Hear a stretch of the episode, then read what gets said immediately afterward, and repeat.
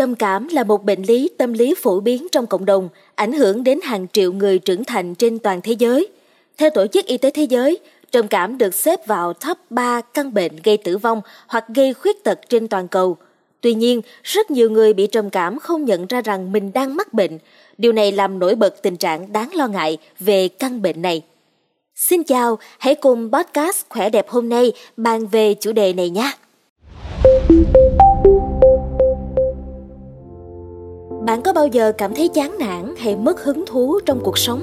Đó là điều hoàn toàn bình thường và ai cũng có thể trải qua.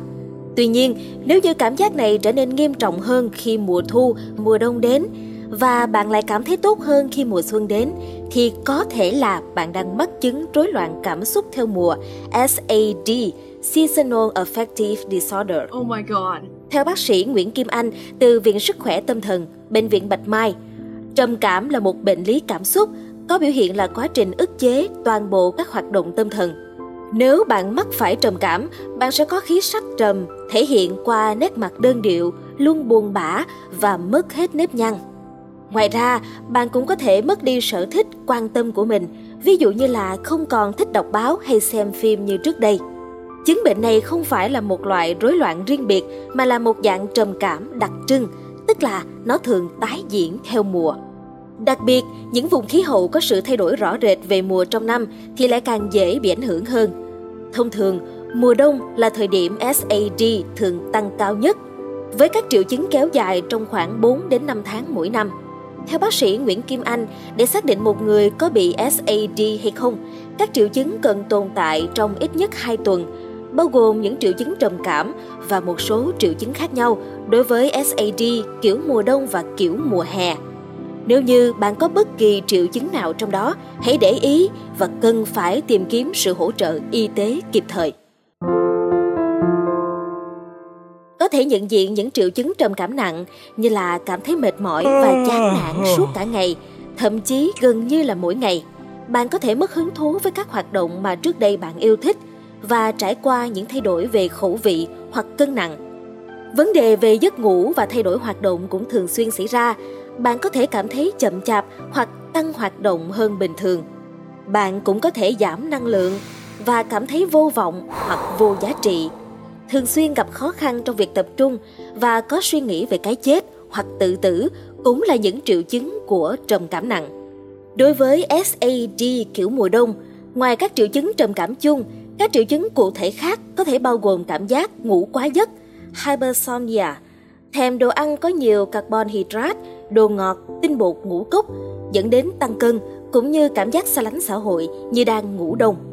Các triệu chứng cụ thể của SAD kiểu mùa hè có thể bao gồm khó ngủ, mất ngủ, chán ăn dẫn đến sụt cân, buồn chồn và kích động cũng như lo lắng và các hành vi bạo lực.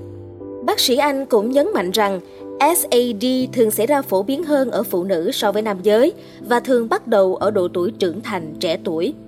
SAD cũng có thể được di truyền trong gia đình và phổ biến hơn ở những người có người thân mắc các bệnh tâm thần khác, chẳng hạn như là trầm cảm nặng hoặc tâm thần phân ly. Bệnh SAD có thể dẫn đến trầm cảm do sự mất cân bằng trong hệ thống dẫn truyền thần kinh của cơ thể. Cụ thể, những người bị SAD thường bị giảm hoạt động của serotonin, một chất dẫn truyền thần kinh giúp điều chỉnh tâm trạng. Nghiên cứu cũng cho thấy rằng Ánh sáng mặt trời có vai trò quan trọng trong việc duy trì mức độ serotonin bình thường, nhưng ở những người bị SAD, quy định này bị rối loạn dẫn đến mức serotonin giảm trong mùa đông. Sự mất cân bằng giữa hai hoạt chất này có thể làm mất cân bằng đồng hồ sinh học, dẫn đến tâm trạng không ổn định và dễ bị trầm cảm. Các nghiên cứu đã chỉ ra rằng người bị SAD có thể sản xuất quá nhiều hormone melatonin, một loại hormone đóng vai trò quan trọng trong việc duy trì chu kỳ giấc ngủ. Tuy nhiên, sản xuất quá nhiều melatonin có thể làm tăng cảm giác buồn ngủ. Bên cạnh đó, thiếu hụt vitamin D cũng có thể làm tăng những vấn đề liên quan đến SAD. Do vitamin D được cho là thúc đẩy hoạt động của serotonin, Vitamin D có thể được cung cấp cho cơ thể từ chế độ ăn uống hoặc từ tiếp xúc với ánh sáng mặt trời. Tuy nhiên, trong mùa đông với ít ánh sáng ban ngày hơn, người bị SAD có thể có mức vitamin D thấp hơn, gây cản trở cho hoạt động của serotonin. Hiện nay chỉ có hai phương pháp điều trị SAD chính.